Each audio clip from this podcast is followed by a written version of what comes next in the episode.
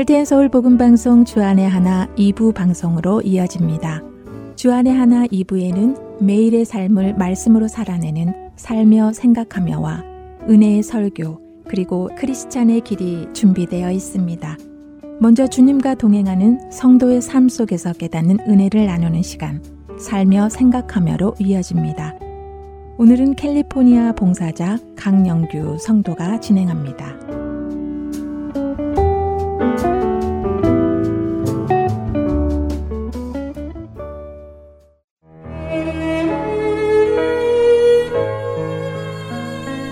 구원의 감격을 처음 경험했던 10여 년 전의 날이 기억이 납니다. 성경 속에서만 존재했던 하나님께서 정말 나의 하나님이 되시고 그 아들 예수 그리스도께서 정말 저를 위해 죽으셨다는 것이 마음에 와 닿자 저는 성경을 가까이 하게 되었고 말씀을 통하여 하나님을 더 알아가기를 원했지요. 그러던 어느 날 요한복음 21장을 읽으며 베드로와 제자들을 기다리시며 숯불을 피워 고기와 빵을 준비하신 장면을 읽게 되었습니다. 바로 며칠 전 대제사장들에게 신문을 당하시는 예수님의 모습을 멀리서 숯불을 쬐며 바라보기만 했던 베드로.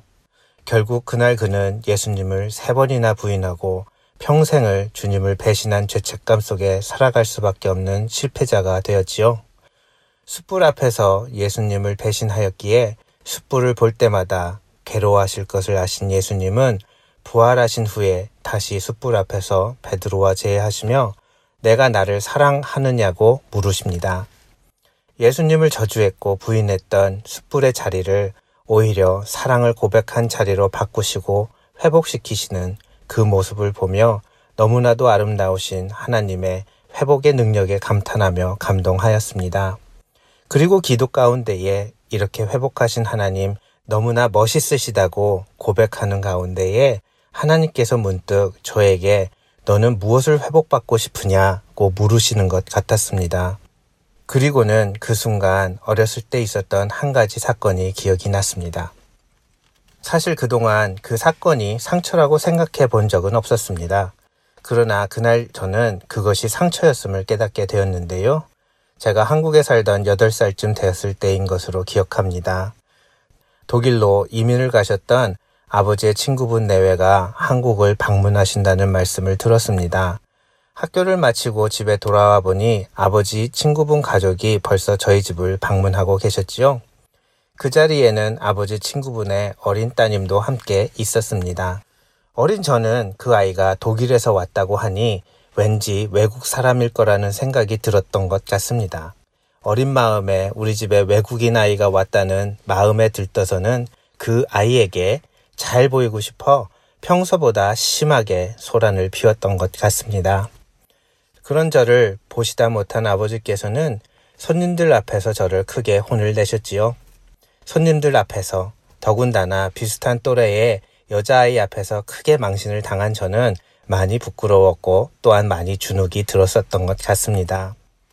그 후로 살아오면서 사람들 앞에 나가야 할 일이 생길 때마다 그날의 일들이 생각이 나며 소극적인 자세로 살아왔음을 요한복음 21장을 묵상하던 그날 너는 무엇을 회복받고 싶으냐 하나님께서 물으시던 그날 그것이 제 안에 상처로 남아 있었음을 깨닫게 되었습니다.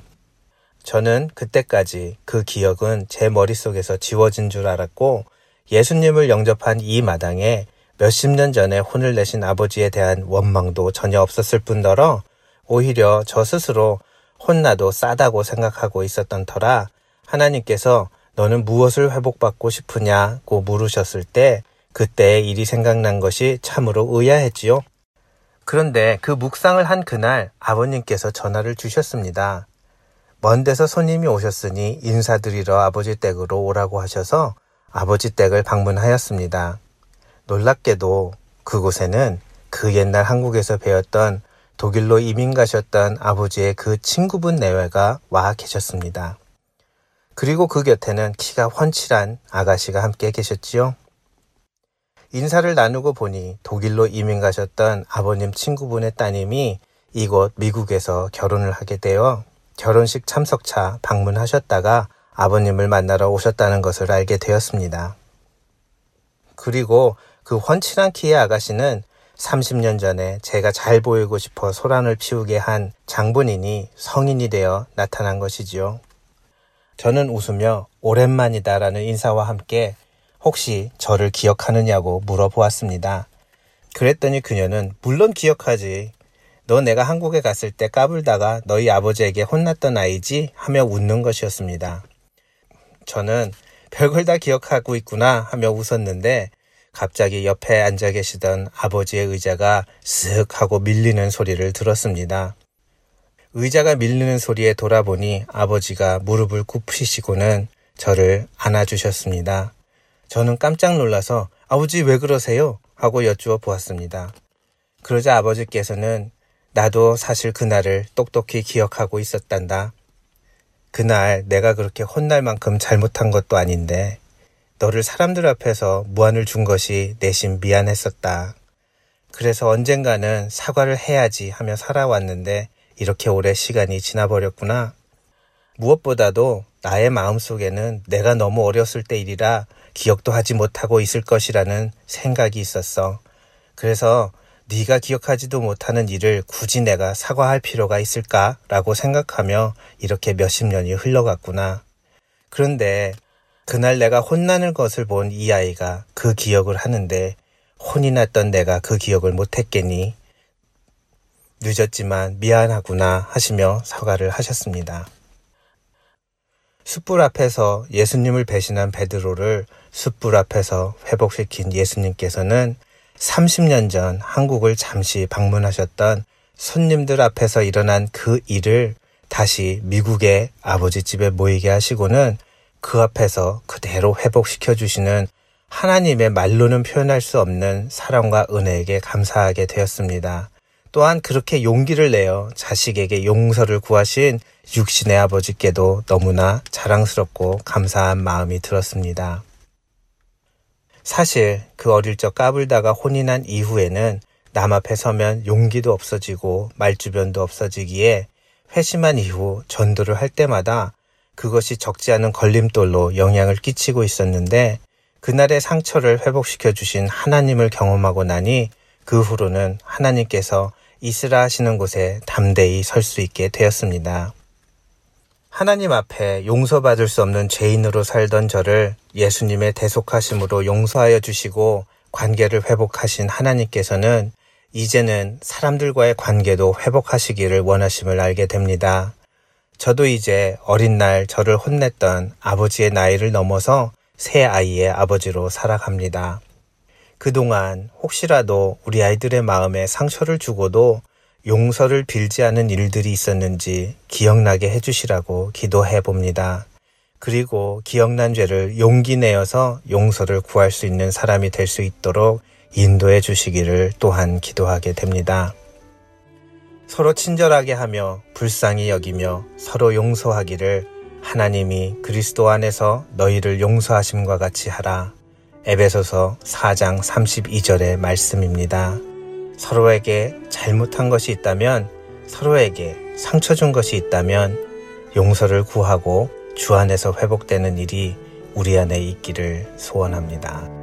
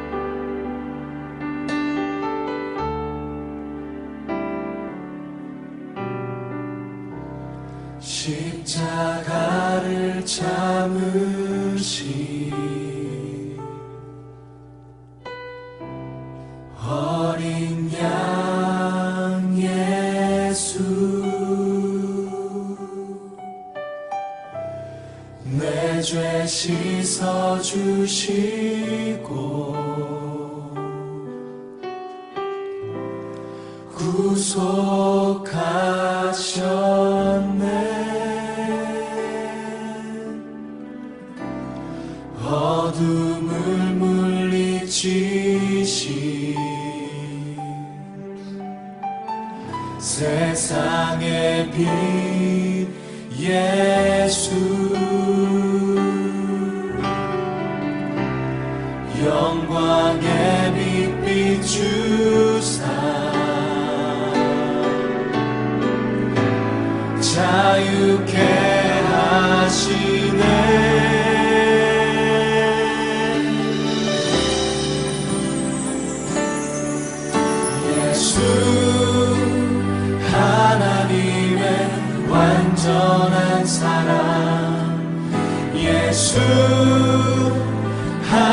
하나님의 값없는 예수 하나님의 놀라운 지혜. 아름다운 그 이름 예수. 자가를 참으신.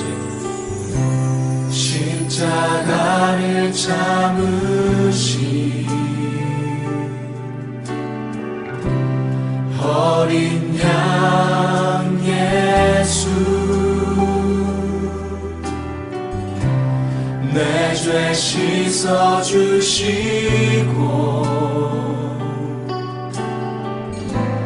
구속하셨네.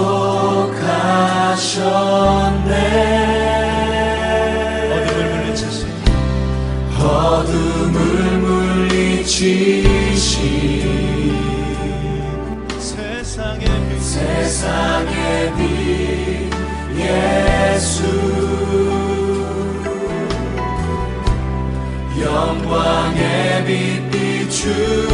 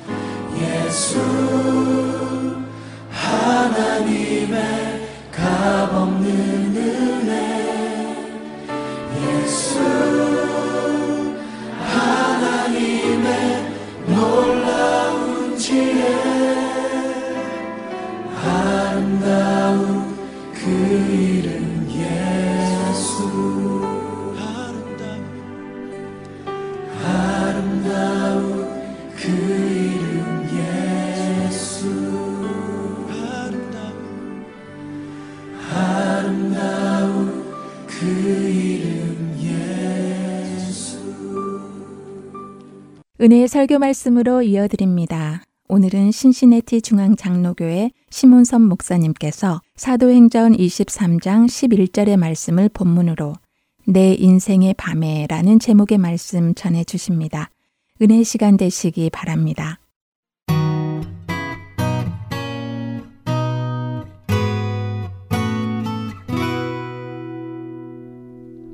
해가 진 시간, 해가 진 이후의 시간을 우리는 밤이라고 부릅니다. 밤. 밤은 깜깜하죠.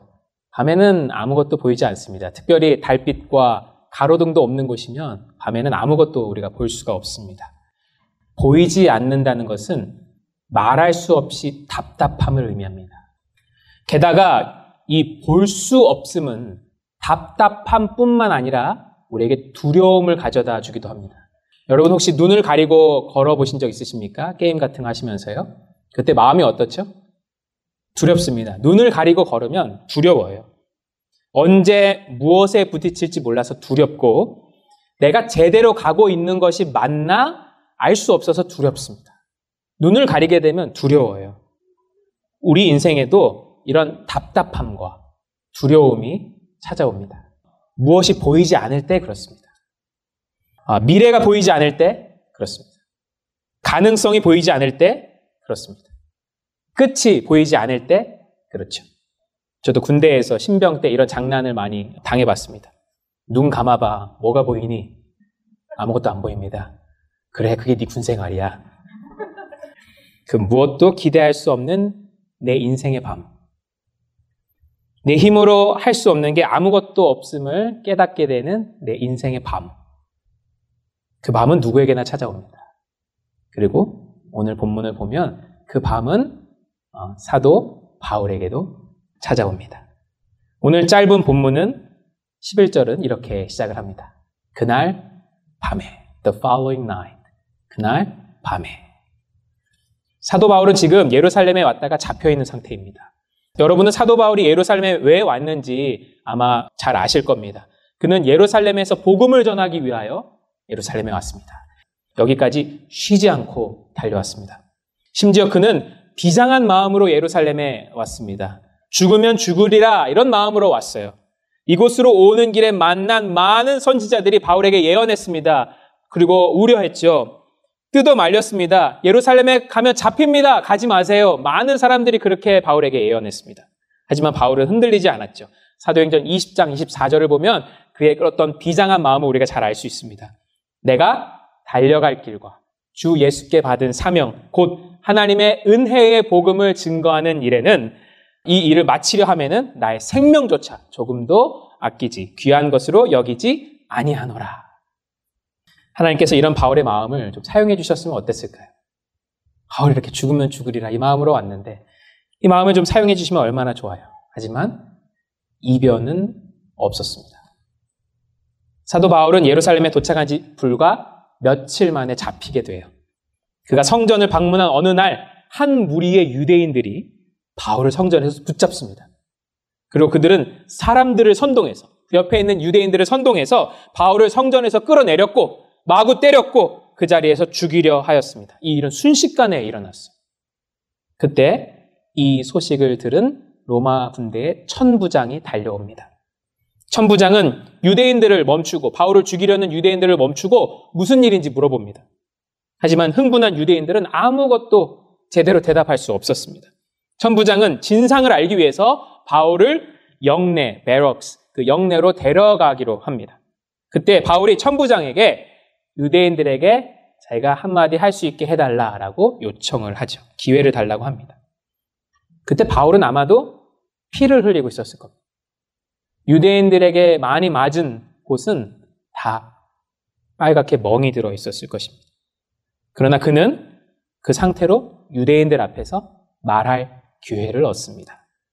그것이 바로 사도행전 22장 1절에서 21절까지 나오는 바울의 첫 번째 변론입니다. 예루살렘에서 바울이 한 첫 번째 변론. 그는 유대인들을 대상으로 자신이 살아계신 예수님을 어떻게 만났는지, 그리고 자신이 왜 이방의 복음을 전하는 전도자가 되었는지를 그 첫 번째 변론에서 설명을 합니다. 하지만 유대인들은 그의 변론을 듣지 않죠. 이 변론이 다 끝나기도 전에 오히려 더 흥분했습니다. 그래서 천부장은 바울을 데리고 영내로 들어갑니다. 그 다음날 날이 밝았습니다. 천부장은 이 일의 진상을 더 알기 위해서 유대인 종교 지도자들을 영내로 불렀습니다. 그리고 바울도 그 앞에 세웠죠. 바울이 먼저 변론을 이어갔습니다. 그것이 오늘 본문 바로 앞에 나오는 사도행전 23장 1절에서 6절까지 나오는 바울의 두 번째 변론입니다. 이어지는 변론이죠. 이 변론의 결과, 유대인 종교 지도자들 안에서 분열이 일어났습니다. 서로 싸우기 시작했어요. 바울에게 죄가 있네, 없네, 서로 싸우기 시작했습니다. 예수님은 마가복음 3장에서 어떤 집단이 스스로 분쟁하면 그 집단이 설 수 없다라고 말씀하셨어요. 그들은 이 길을 걷고 있었습니다. 어쨌든 그들이 싸우는 바람에 이 모임 역시 엉망이 되어버렸죠. 결국 그 전날에 이어서 오늘도 바울에 대한 진상조사는 결국 파국으로 치닫았습니다. 오늘 본문 바로 앞을 보면 바울은 양측 사이에서 바울이 죄가 있네 없네 싸우고 있는 이 양측 사이에서 낑겨서 물리적으로 몸이 뜯겨지는 그런 어떤 고생을 하였습니다. 이게 얼마나 심했냐면 천부장이 군인을 동원해서 그를 꺼내와야 할 정도로 위험했고 긴급했습니다. 천부장은 서둘러 유대인 종교 지도자들, 유대인 무리들을 내보냈고 또 바울은 다시 영내에 갇히게 되었습니다. 이틀째 갇혀 있는 거죠. 오늘 본문 11절에 나오는 그날 밤. 그날 밤이란 바로 그 밤입니다. 바로 이날 밤. 그날은 그 전날, 바울이 죽기 전까지 얻어맞은 그 다음날 밤이고, 또 그날 낮에는 몸이 찢겨질 정도로 고생을 했던 바로 그날 밤이죠. 무엇보다 이틀에 걸쳐 변론을 통해 예수님을 전했지만 예루살렘 유대인들은 전혀 변하는 것 같지 않는 그 모습을 다시 한번 확인한 그날 밤이었습니다. 바울의 마음이 어땠을까요? 바울은 그날 영내에 갇혀서 무슨 생각을 하고 있었을까요? 바울도 사람입니다. 별의별 생각이 다 들었을 거예요. 일단 답답했겠죠. 무척 답답했을 겁니다. 지금 그는 억울하게 잡혀 있어요. 이유 없이 잡혀 있죠. 어, 게다가 예루살렘 가면 잡힐 거라는 것을 알고는 있었지만 예상은 하고 있었지만 이렇게 빨리 이렇게 이유도 없이 이렇게 긴급하게 잡히게 될 줄은 몰랐을 것입니다. 적어도 예수님에 대한 복음을 여러 번 전하고 선포한 후에야 잡힐 줄 알았겠지만 그러지 않았고 긴급하게 이유 없이 그냥 영내에 잡혀 있는 상황이에요. 게다가 바울은 지금 자괴감에 빠져 있었을 수도 있습니다. 무엇보다 바울은 이틀에 걸친 그 변론을 통해 그 일어난 결과들을 보면서 자신에게 실망하고 있었을지도 모릅니다. 그렇게 변론을 통해서 예수 그리스도를 전했는데 사람들이 듣고도 더 화를 내고 변하는 것 같지가 않아요. 하나님께서 나를 예루살렘에 보내신 데는 이유가 있었을 텐데 내가 그것을 제대로 수행하지 못한 것은 아닌가. 내가 그 목적을 잘 수행했나? 기회가 주어졌을 때 내가 복음을 더 잘 전할 수 있지 않았을까? 바울은 그날 밤 그런 어떤 자괴감 가운데 압도당하고 있었을지도 모릅니다. 마지막으로 바울은 두려웠을 겁니다. 지난 이틀간 바울이 얼마나 물리적으로 큰 고통을 받았습니까? 그것도 정신적으로 얼마나 큰 고통을 받았어요? 내일이면 또 어떤 고통을 받게 될까요? 바울은 사도행전 19장에서 예루살렘에 갔다가 내가 후에 로마도 보아야 하리라 라고 선언을 했던 사람이에요. 근데 지금 이 형편을 보면요. 그는 로마는 커녕 예루살렘도 살아서 나갈 수 있을 것처럼 보이지 않는단 말입니다. 그날 밤, the following night, 그날 밤, 그는 이와 같은 답답함, 자괴감, 두려움 가운데 압도당하고 있었을 것입니다. 밤, 아무것도 보이지 않는 밤, 그것은 지금 오늘 본문의 바울의 심정을 너무나 잘 말해주고 있는 표현입니다. 아, 여러분은 어떻습니까? 그날 밤, 그날 밤에 그렇게 영내에 갇혀있던 바울에게 예수님이 나타나십니다. 근데 성경은 단순히 예수님이 바울에게 나타나셨다라든지 아니면 바울에게 예수님이 보이셨다라든지 그런 평범한 말을 적고 있지 않아요. 우리가 일상적으로 쓰는 말을 쓰지 않습니다. 성경은 주께서 바울 곁에 서셨다. 서 계셨다. 바울 곁에 서 계셨다라고 표현을 합니다. 그렇습니다. 주님은 저기 어딘가 계신 분이 아니라 우리 곁에 서 계시죠.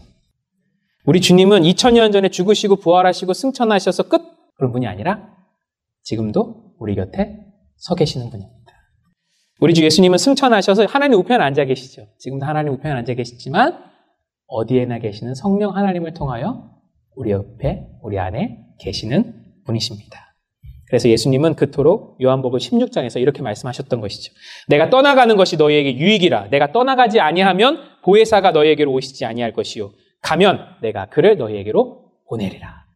이 보혜사 성령 하나님을 통해서 우리가 예수님을 어디서나 또 만날 수 있고 함께 서 계시는 예수님을 어, 만날 수 있고 경험할 수 있는 것입니다.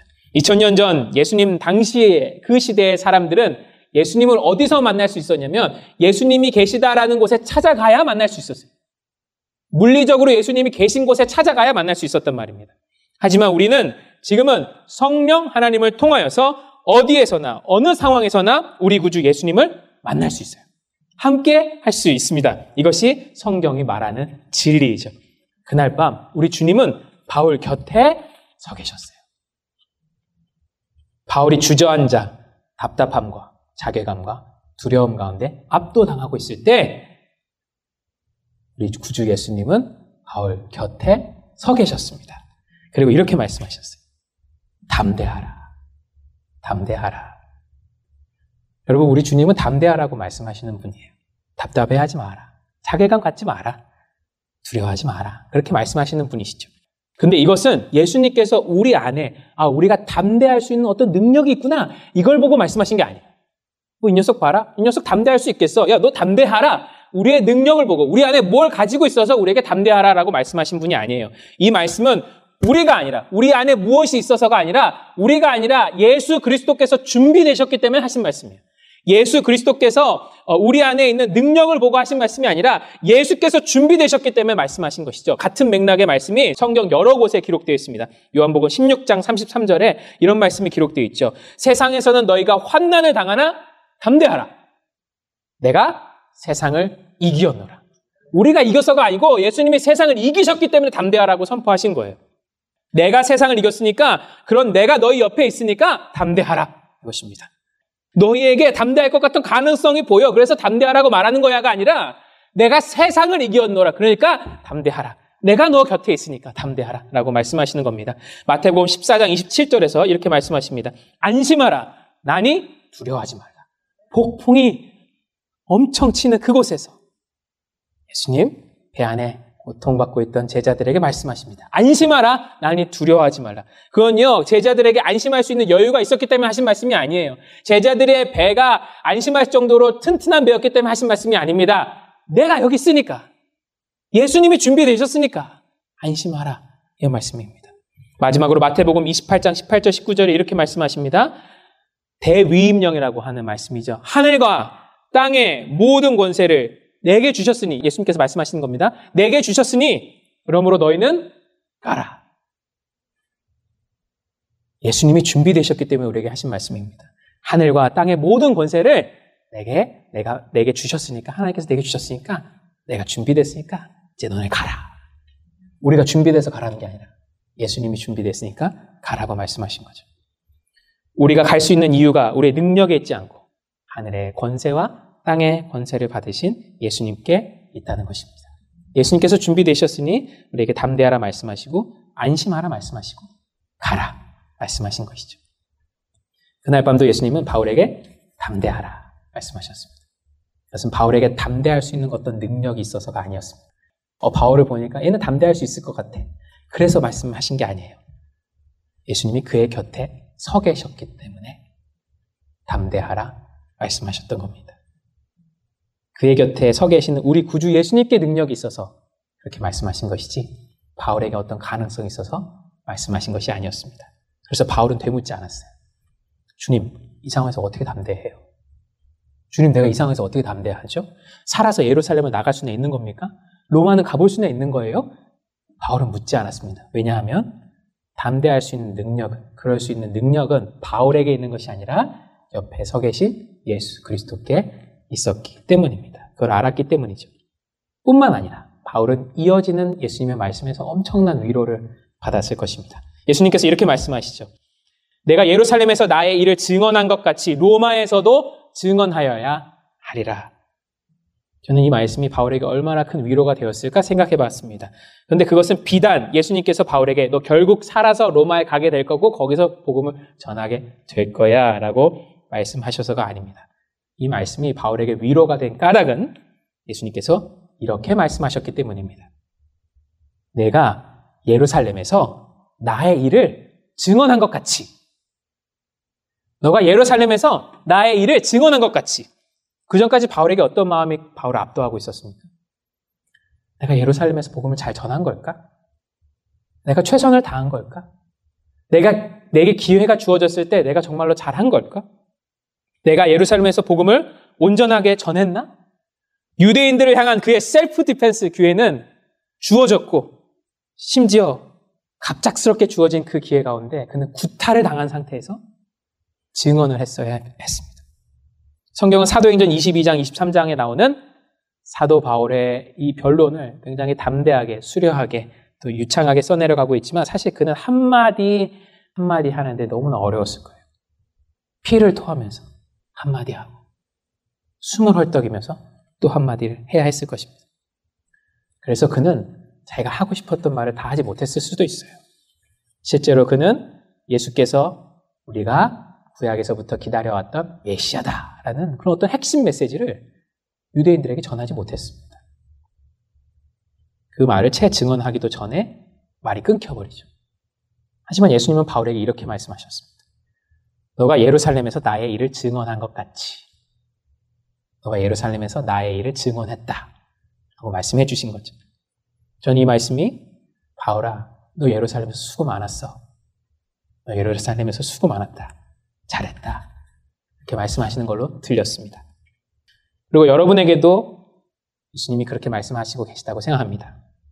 우리의 능력을 잘 아시는 예수님은 예수님은 우리의 능력을 잘 아시니까 그렇게 말씀하실 수 있는 겁니다. 세상은 우리에게 뭐라고 말합니까? 우리의 욕심은 또 우리에게 뭐라고 말합니까? 나는 왜 이것밖에 못했을까? 나는 왜 이것밖에 못하고 있을까? 너는 왜 그것밖에 못하니?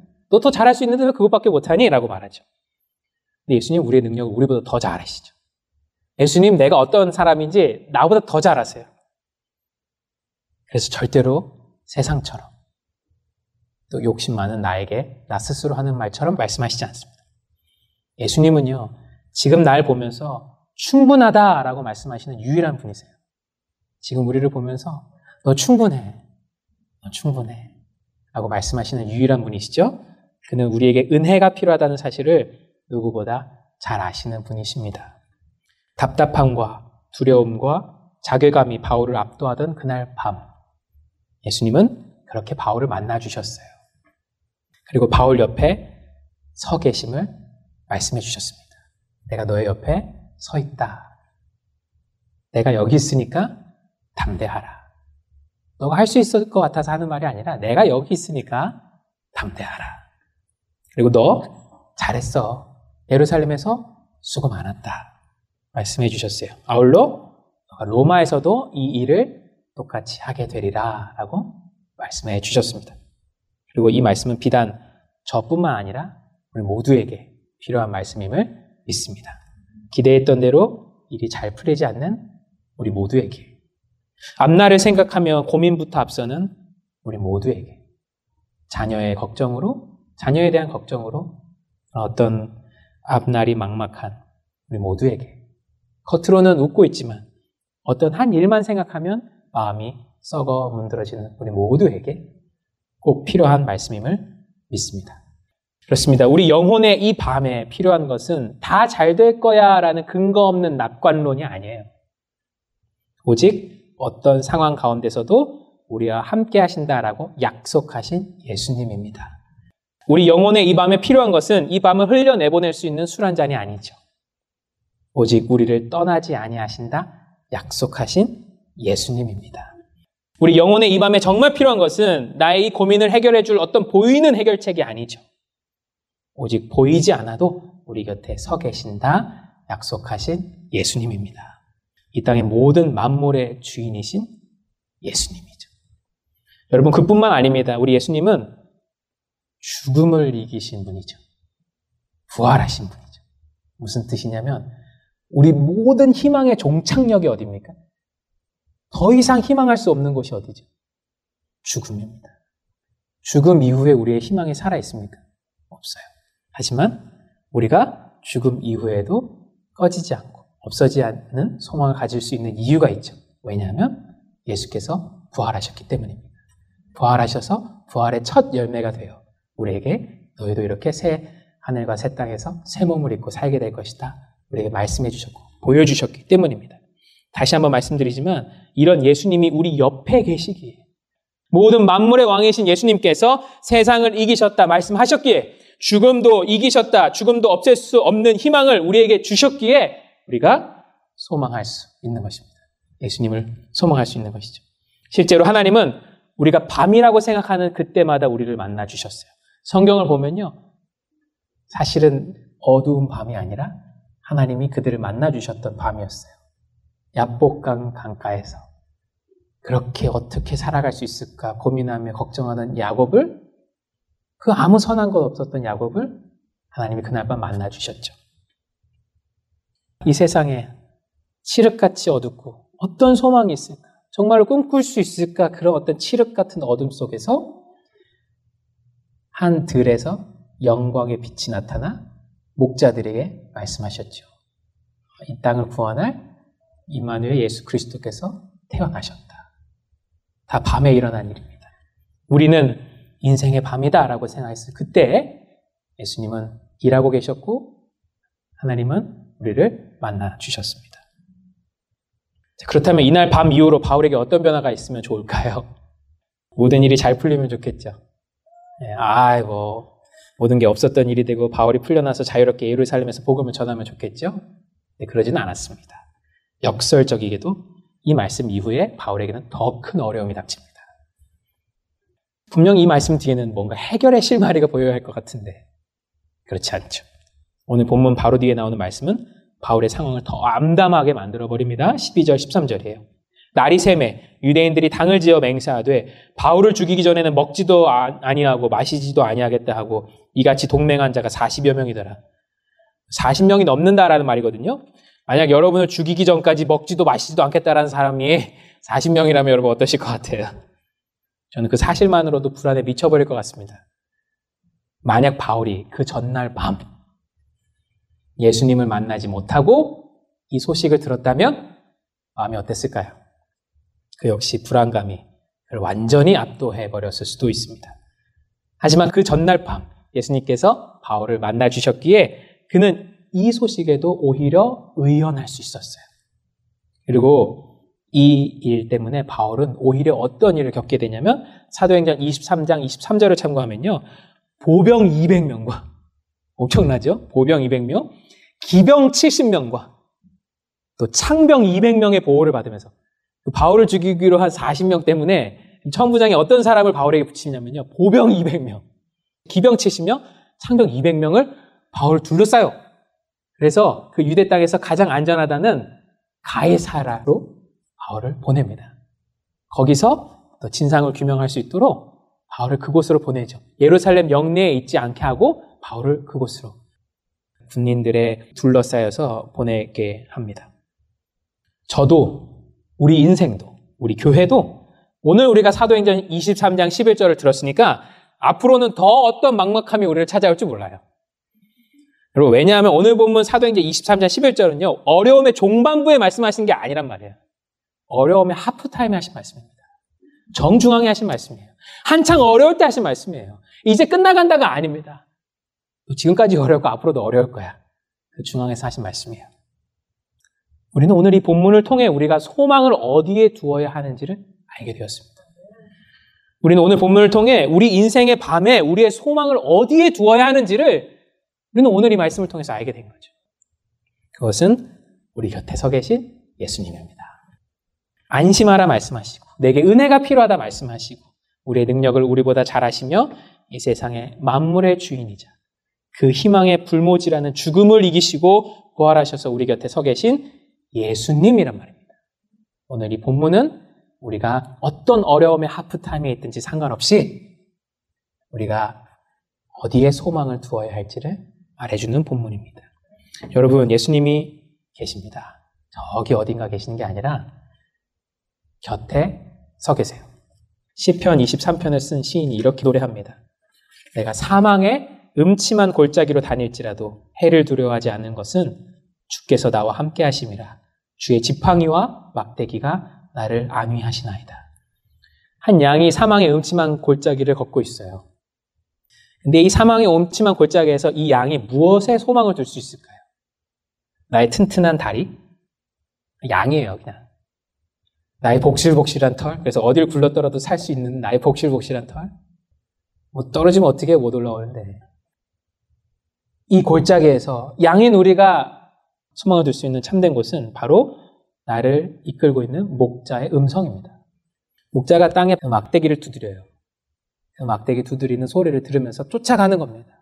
내가 이거 뒤규뚱하면 내 복실복실한 털에 의지하는 것이 아니라 목자가 지팡이 이렇게 대줘요. 그걸로 하면 떨어진다. 우리의 소망은 거기에 두는 것입니다. 여러분 오늘 본문 사도행전 23장 11절은 그런 인생의 밤을 허우적대고 있는 우리 모두를 예수님께로 초대합니다. 우리의 유일한 소망일 수 있는 예수님께로 초대하죠. 그날 밤에 주께서 바울 곁에 서서 이르시되 담대하라. 내가 예루살렘에서 나의 일을 증언한 것 같이 로마에서도 증언하여야 하리라 하시니라.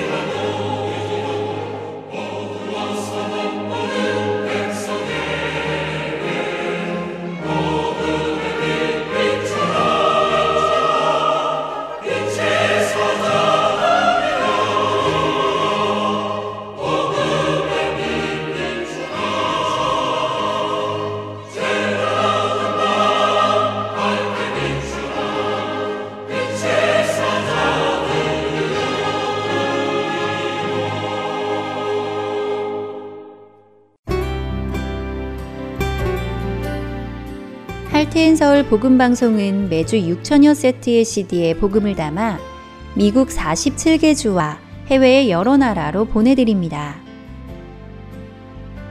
이 귀한 사역이 원활히 이루어지도록 도와주실 봉사자를 찾습니다.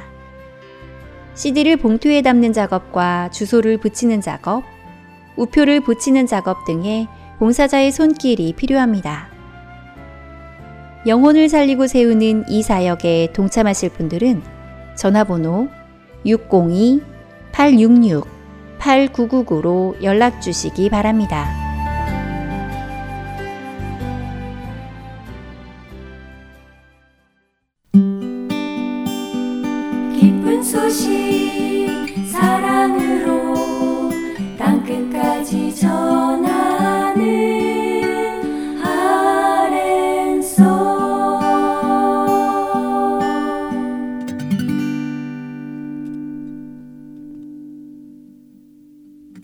계속해서 크리스찬의 길 보내드립니다.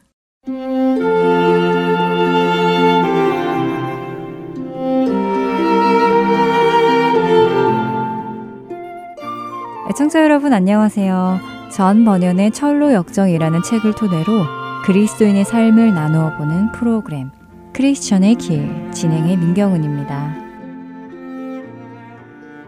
절망의 늪이라는 수렁에 빠져 허우적거리던 크리스천은 돕는 자의 손길을 통하여 무사히 그곳을 빠져나왔습니다. 돕는 자는 크리스천에게 하나님께서 이 절망의 늪에 많은 말씀과 교훈을 넣어두셨다고 말해주었지요.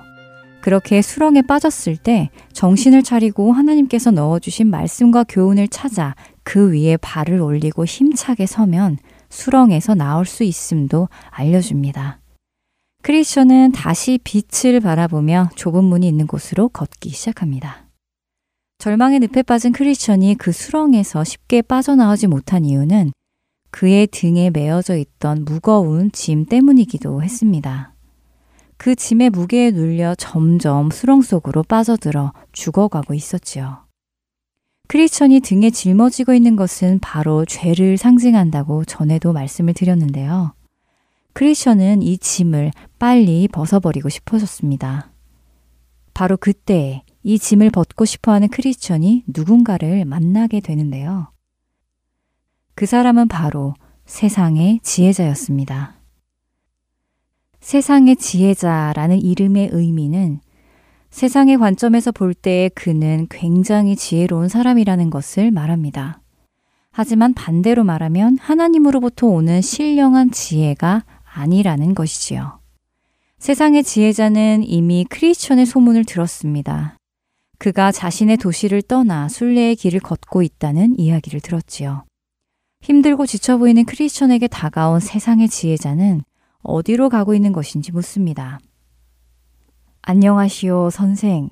그런데 당신은 그렇게 무거운 짐을 등에 지고 대체 어디로 가는 길이요? 질문을 드린 크리스천은 자신은 좁은 문을 향해서 가고 있는데 그곳에 가면 이 무거운 짐을 벗을 수 있는 방법을 가르쳐 줄 사람이 있다고 해서 가고 있다고 답합니다. 세상의 지혜자는 누가 그런 말을 해주었느냐고 묻는데요. 지혜자의 물음에 크리스천은 전도자가 해주었다고 말하지요. 전도자라는 말을 들은 세상의 지혜자는 전도자를 폄하하며 전도자가 준 정보는 모두가 잘못된 것이라고 반박하기 시작합니다. 그리고는 전도자보다 자신이 더 오래 살았고 경험도 많으며 많은 지혜가 있으니 이제부터는 자신이 해주는 충고를 귀담아 들으라고 하지요. 세상의 지혜자는 전도자가 가르쳐 준 길은 온갖 어렵고 위험한 일들과 시퍼런 칼날, 사자들, 용과 암흑 같은 죽음의 위험이 도사리고 있는 길이라고 경고해 줍니다. 방금도 절망의 늪에 빠져 죽을 뻔하지 않았느냐며 전도자가 가르쳐 준 길로 가는 것은 스스로 죽음에 들어가는 것이나 마찬가지이니 그 길 말고 쉬운 길이 있으니 그 길로 갈 것을 권해주지요. 세상의 지혜자는 전도자가 가르쳐 준 길 말고 쉬운 길, 쉬운 방법이 있다고 합니다. 과연 그 길은 어떤 길이며 어떤 방법일까요? 세상의 지혜자는 무거운 짐을 벗고 싶어 하는 크리스천의 시선을 도덕이라는 마을로 옮겨줍니다. 그리고 그 도덕이라는 마을에 가서 합법이라는 어른을 찾으라고 권해주지요. 합법이라는 그 사람은 판단력이 뛰어나고 명성이 높은 사람이기에 크리스찬처럼 무거운 짐을 지고 있는 사람들의 짐을 벗겨주는 아주 훌륭한 일을 하고 있다고 소개해 줍니다. 혹시라도 합법이라는 어른이 집에 계시지 않으면 그 아들인 예의라는 젊은이를 찾아 도움을 청하라고도 이야기해 줍니다. 예의라는 아들도 아버지 못지않게 크리스천의 짐을 벗게 해줄 능력이 있다면서 말이지요. 크리스천이 그들의 도움을 받아 등에 짊어진 짐을 벗게 되면 그곳에 크리스천의 가족을 데려다가 만족과 안전함 속에서 편하게 살 수 있을 것이라고 덧붙입니다. 세상의 지혜자의 말을 들은 크리스천은 전도자가 전해준 길에서 벗어나 다른 길로 가는 것이 옳은 것인지 잠시 주춤합니다. 그러나 등에 있는 무거운 짐을 벗을 수만 있다면, 그리고 이 세상의 지혜자가 해주는 말이 사실이라면, 도덕이라는 마을의 합법이라는 어른이나 예절이라는 그 어른의 아들을 만나는 것이 현명한 길이라고 결정하고는 도덕이라는 마을로 출발합니다. 하지만 세상의 지혜자가 말해준 도덕 마을로 가는 길 역시 평탄하지 않았지요. 세상의 지혜자가 보여주었을 때에는 그렇게 어려워 보이지 않았었는데 막상 그 길에 들어서니 그 길은 가파르고 많은 바위와 돌들이 길 앞에 놓여 있어 위험했습니다. 또한 그의 등에 있던 짐은 도덕 마을로 방향을 바꾸었을 때부터 더욱 무거워진 듯 했지요. 그럼에도 불구하고 도덕 마을에 가서 합법과 예의를 만나겠다는 집념으로 힘든 길을 가는 크리스천이었습니다. 어느 정도 어려움을 이겨내며 가고 있을 때 크리스천 앞에 커다란 불이 활활 타오르고 있음을 보았습니다. 그는 더 이상 가다가는 불에 타 죽을 것 같은 두려움에 휩싸여 비로소 자신이 전도자의 말 대신 세상의 지혜자의 충고를 듣고 좁은 문으로 가던 길에서 벗어나 도덕으로 가는 길에 들어선 것을 후회하기 시작했습니다. 그렇게 후회하고 있던 그때에 한 사람이 크리스천 앞에 나타납니다. 바로 전도자였지요. 전도자를 본 크리스천은 부끄러워졌습니다. 좁은 문이 있는 그 길로 가라고 한 전도자의 말을 듣지 않고 다른 곳에 와서 이렇게 위험에 처해 있기 때문이었지요. 크리스천을 만난 전도자는 왜 이곳에 와 있는지를 묻습니다. 크리스천은 그동안 있었던 일을 전도자에게 설명하며 세상의 지혜자가 쉬운 길과 쉬운 방법으로 짐을 벗을 수 있다고 해서 이곳에 오게 되었다고 자신의 일을 솔직하게 이야기합니다. 그런 크리스천에게 전도자는 하나님의 말씀을 읽어줍니다. 바로 히브리서 12장 25절과 10장 38절의 말씀인데요. 너희는 삼가 말씀하신 일을 거역하지 말라. 땅에서 경고하신 일을 거역한 그들이 피하지 못하였거든. 하물며 하늘로부터 경고하신 이를 배반하는 우리일까 보냐. 나의 의인은 믿음으로 말미암아 살리라. 또한 뒤로 물러가면 내 마음이 그를 기뻐하지 아니하리라 하셨느니라. 전도자가 읽어주는 하나님의 말씀을 들은 크리스천은 울면서 자신의 잘못을 인정합니다. 하나님께서 전도자를 통해 가라고 하셨던 그 길에서 벗어나 세상적인 방법으로 자신의 등에 있는 짐을 벗고 만족과 안전을 얻으려 했던 것을 깨달았기 때문이었죠. 크리스천은 슬퍼하며 통곡합니다. 이제 모든 것이 끝이라고 생각하며 포기하려고 합니다. 그러나 그런 그에게 전도자는 또 다른 하나님의 말씀을 읽어줍니다. 그러므로 내가 너희에게 이르노니 사람에 대한 모든 죄와 모독은 사하심을 얻되 라는 마태복음 12장 31절의 말씀과 그리하여 믿음 없는 자가 되지 말고 믿는 자가 되라 라는 요한복음 20장 27절의 말씀을 읽어주며 자기 죄를 인정하고 돌이키는 자를 하나님께서는 용서하심을 말해 줍니다. 그런 후에 전도자는 크리스천이 만난 세상의 지혜자가 누구인지 누가 그를 크리스천에게 보냈는지를 설명해 주기 시작하는데요. 크리스천, 당신을 미혹한 그 세상의 지혜자는 이 세상의 교훈이나 신조를 좋아하기 때문에 늘 도덕이란 도시의 교회에만 나가고 있습니다.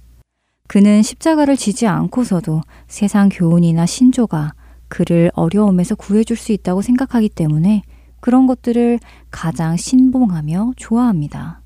이렇게 그의 세상적이고 세속적인 기질 때문에 당신을 방해하여 옳은 길을 벗어나 다른 길로 가도록 권고한 것입니다. 전도자는 세상의 지혜자를 이렇게 크리스천에게 설명합니다. 그리고 이에 덧붙여 세상의 지혜자가 크리스천에게 한 잘못된 행동 세 가지를 지적하는데요. 첫째는 바른 길에서 벗어나게 한 것이며, 둘째는 십자가를 멀리 하도록 유도한 것이고, 그리고 마지막으로 세 번째는 사망의 골짜기에 이르는 길로 가도록 유혹한 것이라고 하지요. 이것이 바로 그리스도인들이 믿음의 여정을 갈 때에 세상으로 받는 공격입니다. 세상의 왕, 공중 권세를 잡은 마귀는 우리 그리스도인들이 생명의 길에서 벗어나도록 십자가의 길을 회피하도록 그리고 생명에서 떨어져 사망에 이르도록 미혹하지요. 그런데 놀라운 것은 그런 미혹들이 겉으로 볼 때는 전혀 나쁜 것 같지 않다는 것입니다. 오히려 옳은 일처럼 보이지요. 합법적이고 도덕적이고 예의 있게 보이기도 합니다. 많은 사람들이 하나님의 은혜를 온전히 경험하지 못한 채 스스로 합법적이고 도덕적인 일을 많이 하여 구원에 이르려고 합니다. 그런 일을 할때 자기 자신 안에 왠지 모를 뿌듯함이 생기고 자신이 꽤 괜찮은 사람이 된 것 같은 기분도 들고 자신이 옳은 길을 가고 있다고 착각도 하게 되지요.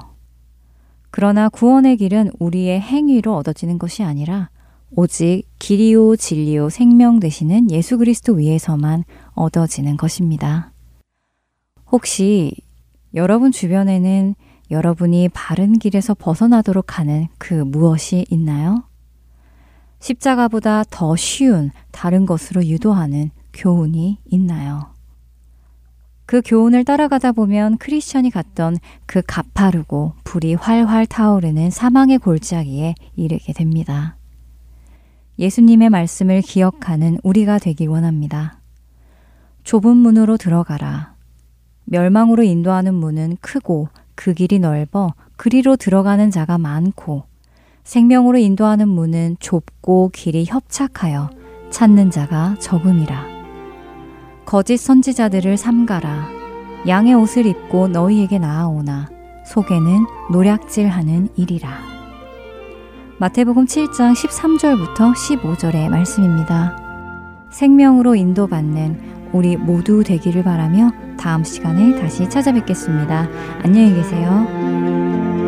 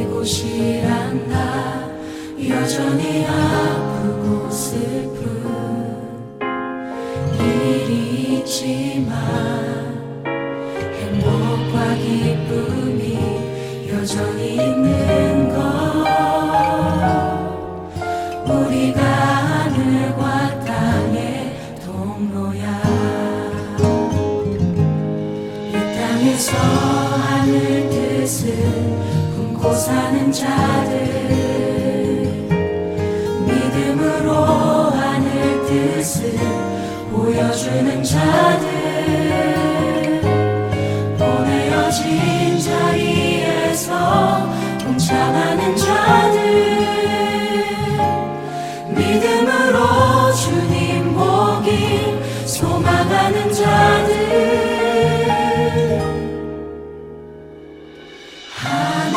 하나님이 세상을 지으사 회복하고 통치하시네. 주님이 이곳에 나타나오시는 날 세상과 우리